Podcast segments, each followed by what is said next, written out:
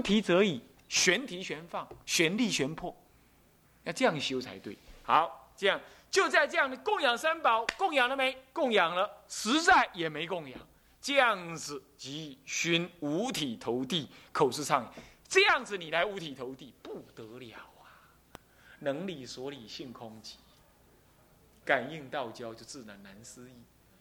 为什么我使道场如地珠引现道场嘛？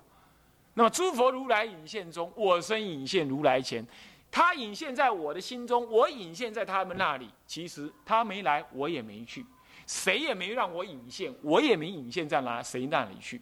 但虽然如是，我这念心自有不可思议的作用，这是入有，空有不二，一心如法归命不可说，所以只能用一心如法归命。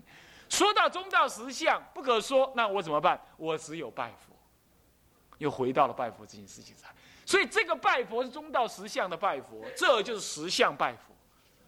哎呀，天台样样的修行都会到这中道实相来，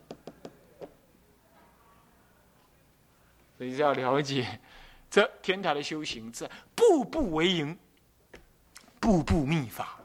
步步向于中道实相，所以每一步都要让你开悟。你可能就在拜佛当中开悟，你可能在诵经当中开悟，你可能在吃饭的时候开悟，是这样子的。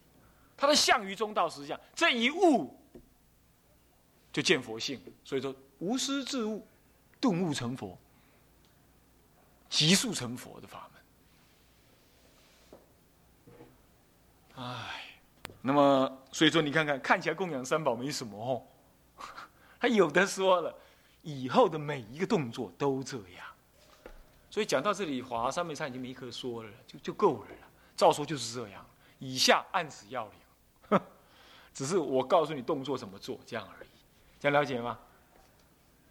这个很难讲得清楚的。啊，你们要真的要用心听，用心去听，不能用耳朵听，那没用的。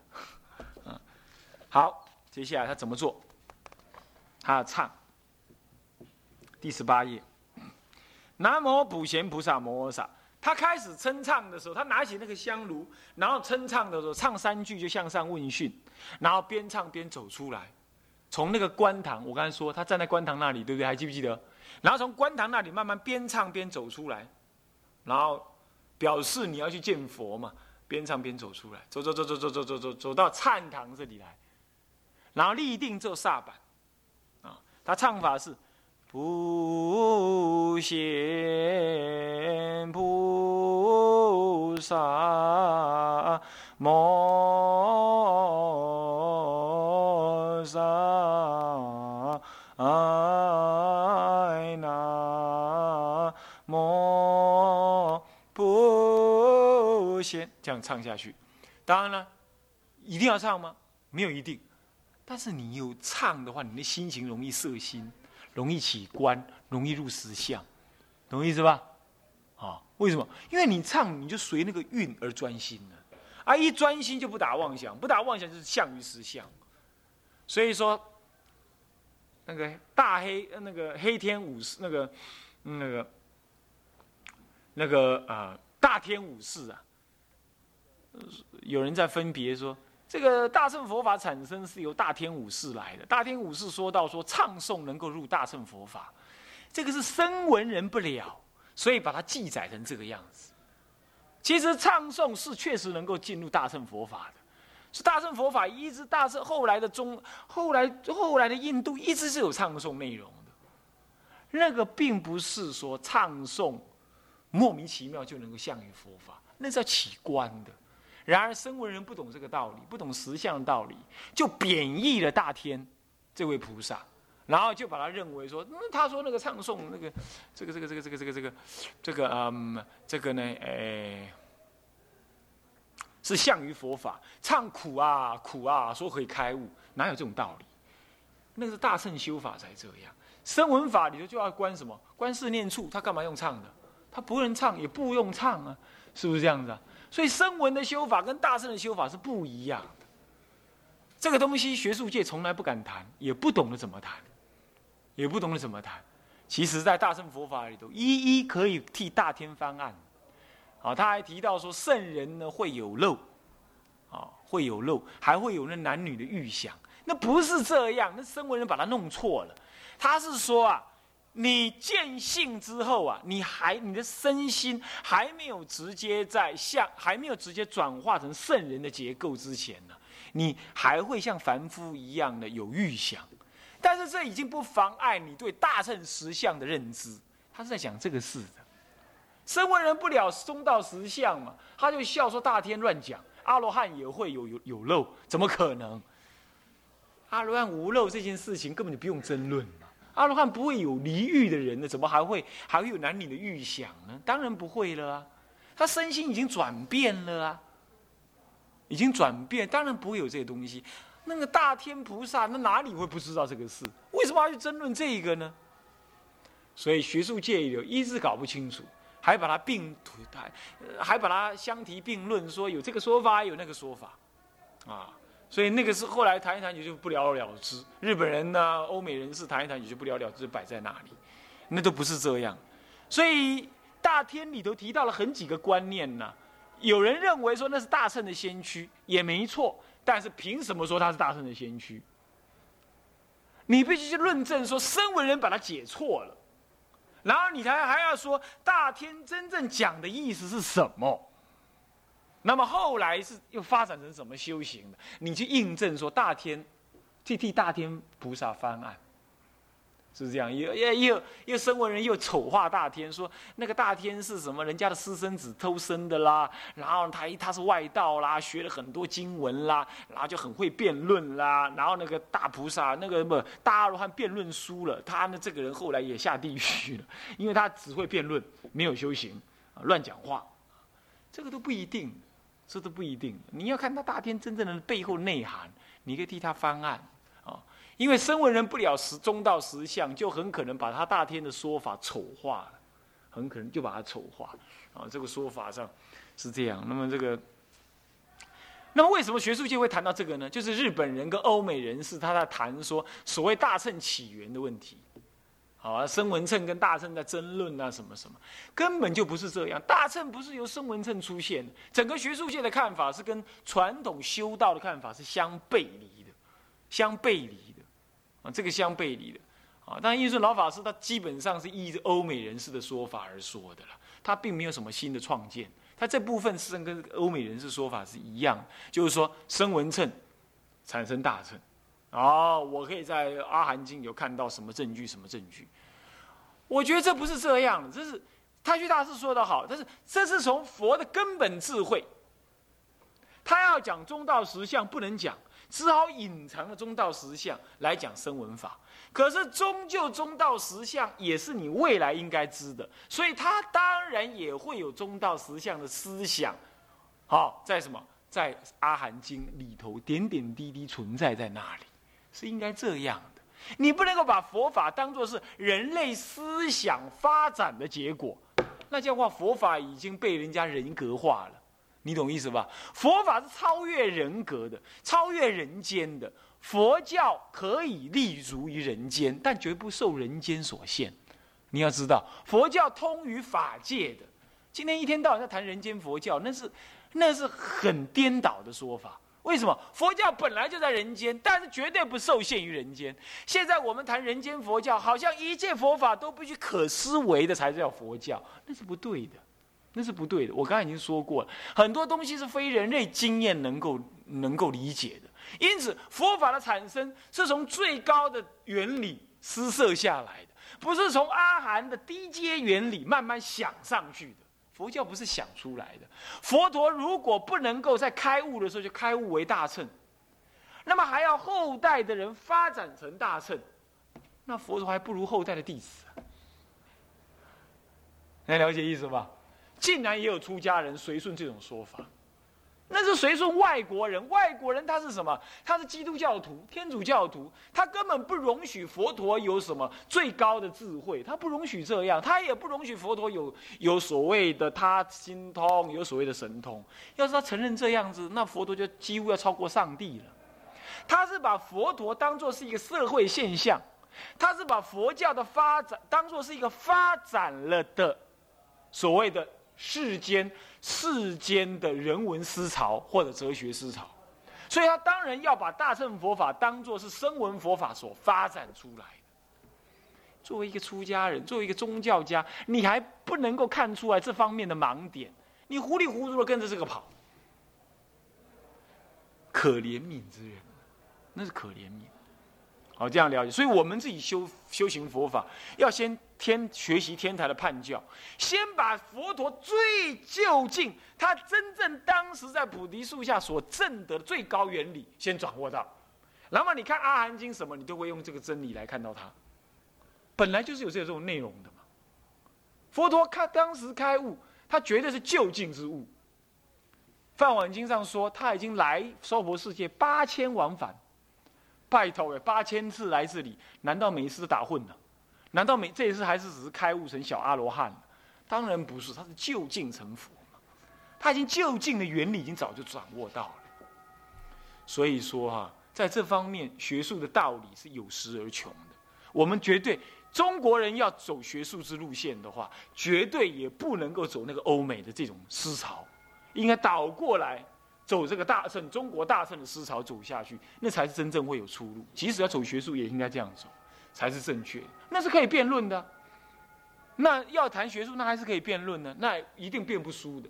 你要了解啊。所以说，今天末法时期，很多的出家人不耻之徒，他不了解这样子。他还跟着那欧美那些那些非佛教徒的思维理路来走，整个佛教的知识界啊都这样走啊，真是遗憾。这是众生的共业所感这是众生共业所感。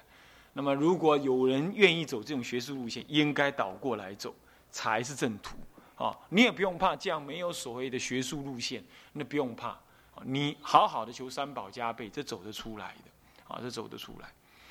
啊，本来这是逻辑是应该这样倒过来才对的啊！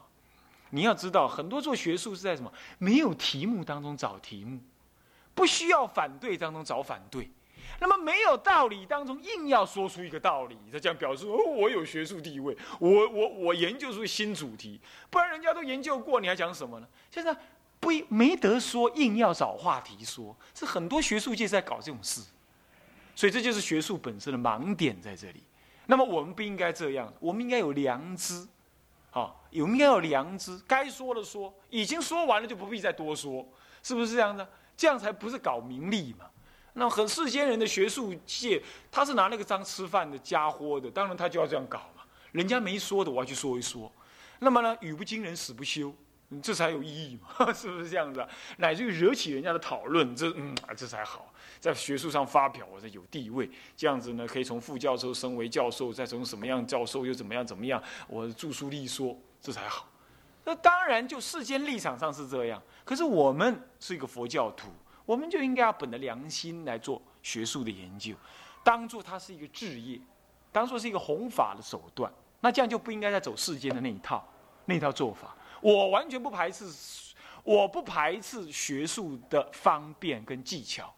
但是我说过要两件事情，第一，刚刚我说的，必须向于解脱，必须符合佛教的本意，而且不呃呃呃，而且呢要符合着佛教真正的精神。第二，我们不要为名利，我们是为利益众生，啊，这不这是第一了，也不要为名利，这向于解脱。第二呢，要知道学术的思维是所谓的符号逻辑，是异于人类经验的，它讲求的是证据。这样子一定有实而穷，因为你不可能把你的实修显现为证据，显现成文字证据。你说这是我亲证的，你们爱信不信随你。你不能写这种话，是不是这样子啊？他必须是引经据典，这个人这么说，那个人这么说，经上这么说，所以我这么说。你必须这样做的。那么这样子的话呢，有一些东西是说不上来的，甚至是超越语言所说的。那个时候你要能说，那就好；你要说不上来。那就是学术的什么盲点了？那这个你要知道，学术本身是会有盲点的。那但是如果你真的有实修，基本这个盲点你适当的可以超越。你怎么看？你怎么处理？这就是智者大师说的“世西谈”，所谓的世界西谈，就是应付世界上的各种层面人需要，我运用他们的语言来讲他们听得懂的话。所以对于学术界，我们也应该运用学术的语言来讲他们懂的话，导引他入中道实相，最最高干的做法了。啊，是最高干的做法。所以，与其你去批评他，不如转他，运用他的工具去转他，这也可以，这也可以。但是呢，这难免会有入海算沙的嫌疑，你自己要控制得住，这样就对了。就在怎么样引很多文的的这一端，保留了佛法直接临解的这一端，两者平衡，既有引经据典，也能够谈到那个非引经据典的。光纯是引经据典不能够理解的，而必须是实修才能理解到的道理。你把它谈出来，那这也是一种学术的成就。那这就要是实修了。那谁才能做得到呢？可能诸位才做得到，可能诸位才做得到，因为你们是亲近三宝的人。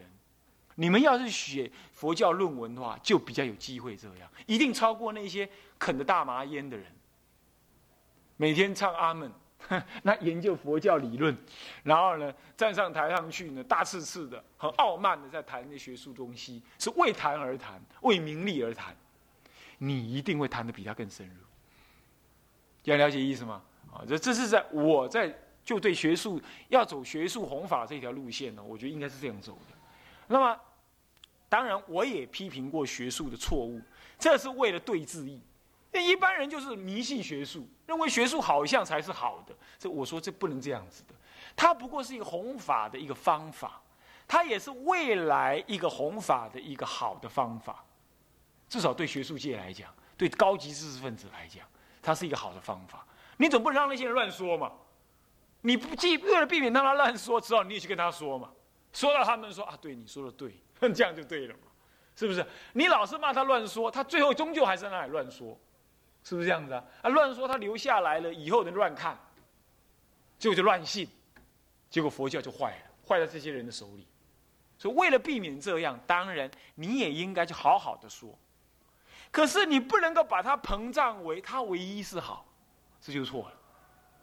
哦，他不是唯一是好。那么六祖大师他也没做论文，是吧？智者大师从来没引什么文，他引了他也没有去做藏经出处，他照样以他的。什么？以他的实修实证的内容而去说明佛法，这样了解意思吗？我想就这样道理呢，就是特别要对你们说了啊。那么如果以后你们退休了啊，还是说行有余力呀，啊，也乐意这么做一做啊，也可以啊，也可以啊。但是不要像那些世间学者这样傲慢啊，觉得哎，你看我能写做学术论文，我才是了解佛法的人。这个你看看，这个师傅只会诵诵经而已，没什么。你要你要知道，诵诵经在进入实相啊。你在那入海算沙，你又不修行，那刚好是刚好是偏离实相啊。那结果你不懂，你还自以为嗯，我是博士，我是什么样，我很傲慢，这就不好了。这样就就把佛法颠倒了。那么有这种人出现，那还有出家人愚痴不知道了，那跑去跟他说：“哎呀，某某教授啊，请你来给我们教导啊。”那这出家人一这么说了，那那个世间的学者他就误以为：“哎，对，我现在已经很厉害了。”你看看那些出家门们都不懂，你看看我来告诉他们。我为了要对治这个意意思，所以我常常说不要一直搞那，懂我意思吗？这是就对峙一说的。刚对峙完毕了，那那你让他平衡没有关系。但是需要什么？这需要有好的修道人去做这种事，非修道人就绝对做不来的呀。好，各位要了解，非修道人做不来的。啊，陈教授一定可以做，在佛门里这么久了哈，可以说是个老居士了，绝对是可以做，是不是这样子？那么就是这种意思啊。所以说，如果有大专生佛学社的同学。他没有因缘出家，他要好要学术，他可以走这条路，你懂吗？他一方面实修，一方面好好转这个学术界的错误见，错误见把它转过来，啊，这是很好的的的做法啊。好，OK，这么那么就开始他在做供养的那个事情了，然后他开始唱诵，然后就进来，唱上进到这个禅堂里头来，进到禅堂里头来，有个炉香炸热，这个可以，这个不是本忏有的。这不是他原来有的这个年调，你要不应你不应该唱这个赞，那不应该唱赞，不应该唱这赞，你把它留在那里干什么？那是为了因应某一些人把它做法会了啦，所以我才把它放在这里，照说明这个东西的。你要唱这个赞呐，反而干扰你的观想，因为这个赞跟整个观想没有关系，你懂意思吧？但是法会当中先唱一唱，那个七嘴八舌可以静下来，可以摄心。可是如果专修的人呐，你在唱南无普贤王普普贤菩萨摩诃萨，你心就静下来了。你光去洗那个澡啦，什么什么过来，你心就静下来，懂意思吗？那在心静下来同时，你还唱那个反而干扰，所以说法门很怪异的。你在很乱的时候，你用这个法门来让你静，可是有一个更静的东西的时候，你再用刚刚那个法门反而乱了。所以法无定法啊，要知道，好不好？顺便讲一下。如果你能够静坐观十相，起一心三观，观这个一念三千中道十相三谛圆融之理的话，而入中道十相的话，整部法华三昧忏都不要拜了，你就一直做就可以了，因为那个又干扰你了。法华三昧忏本身就干扰你了。我说四忏啊，不是法华三昧忏，法华三昧忏包括礼忏，就专修礼忏，不要修四忏，四忏反而又干扰你了。所以初修的人呢，修什么？修四忏，不修礼忏。修到中阶段的人，四忏礼忏互修；修到后阶段的人，舍四忏专修礼忏，依然都一样，目的都一致，但善巧方便一直变，一直变，这样知道吧？啊，讲到这其实很清楚了，你知道吗？你那下有心的人可以看了，也差不多弄弄在啊。啊，这差不多已经都差不多了，以下就是带过而已啊。大家要记得哦，还没有入灌堂之前，还没有入忏堂之前，在灌堂的时候要起什么心？应众心，还有菩提心，对不对？所以他一开始就跟普行菩提心相应。中国人很强调菩提心的，尤其天台非常强调菩提心。然而现在的人都不了，都不说，很少人专说菩提心。所以我最近，我这一年以来都在南普陀讲一个菩提心修要，还整合了藏传的东西来讲菩提心修要。很多人都说藏人很注意菩提心，其实是我们中国早就注意菩提心的，但是后没有传承下，没有传承讲下来。我们重新要恢复。摩诃止观足足用了三大章在讲菩提心，在解析菩提心。而且解析的比密教还要深密。他讲深意菩提心，密教根本就谈不下来，谈不出个所以然。密教最重要的菩提心教授就是菩提心修心七要。修心七要，谈到菩提心的时候，他们谈一个中道，他们谈一个实相心，就这样而已。实相心也谈不出所以然，也没办法讲判教，也没办法分别那个深浅。他就是说，让心住在一个空性当中而不动摇，这就圣意菩提心了。这样说哈是实修的啦，不是讲理的啦，懂吗？所以我说过，中国人的哲学思辨实在不得了，独步天下。日本学中国的不用提了，对不对？那韩国人当时他们是野蛮人，懂得还是很有限。也是要懂，也是懂中国的中中国东西。南传人根本全部学南传的道理。那么呢，这个这个斯里兰卡人虽然当时有大乘，学的是什么思辨的大，学的是空有对立二谛思辨的大大乘，所以二谛论三论中的二谛论，他没有看出三谛真实，三谛的中道实相论，所以唯有中国人特别的把三谛说特别标举出来，才把。龙树菩萨特别彰显出来了，这件事情在学术界啊，也一直都还是没有个定论，没有人去翻案过。为什么？大部分都顺着二谛说，而不敢提三谛说。为什么？汉学不彰嘛。只有汉人的佛教才有三谛说。然而呢，然而呢，中日本人就批评了二三谛说，有人这样，结果中国人自己也批评了，结果三谛说就不行。换句话说，天台学也不学，这都很可惜的。好，那么今天就讲到这里哈。所以说第十八页，我们讲到这十八页的部分哈。下一次我们就继续一直讲下去啊。那么注释的部分就是讲到这个第十五页哈，第十五页啊，不是注释，序文部分讲到第十五页哈。好，我们今天讲到这里。向下文长，赋予来日。我们合掌回向，众生无边誓愿度，众生无边誓愿度，烦恼无尽誓愿断，烦恼无尽誓愿断，法门无量誓愿学，佛道无上誓愿成，智归一佛，当愿众生，体解大道，法无上心，智归一法，当愿众生，深入经藏，智慧如海，智归一生。当愿众生同理大众，一切无碍。愿以此功德，庄严佛净土，上报四重恩，下济三途苦。若有见闻者，悉发菩提心，尽此一报身，同生极乐国。南无阿弥陀佛。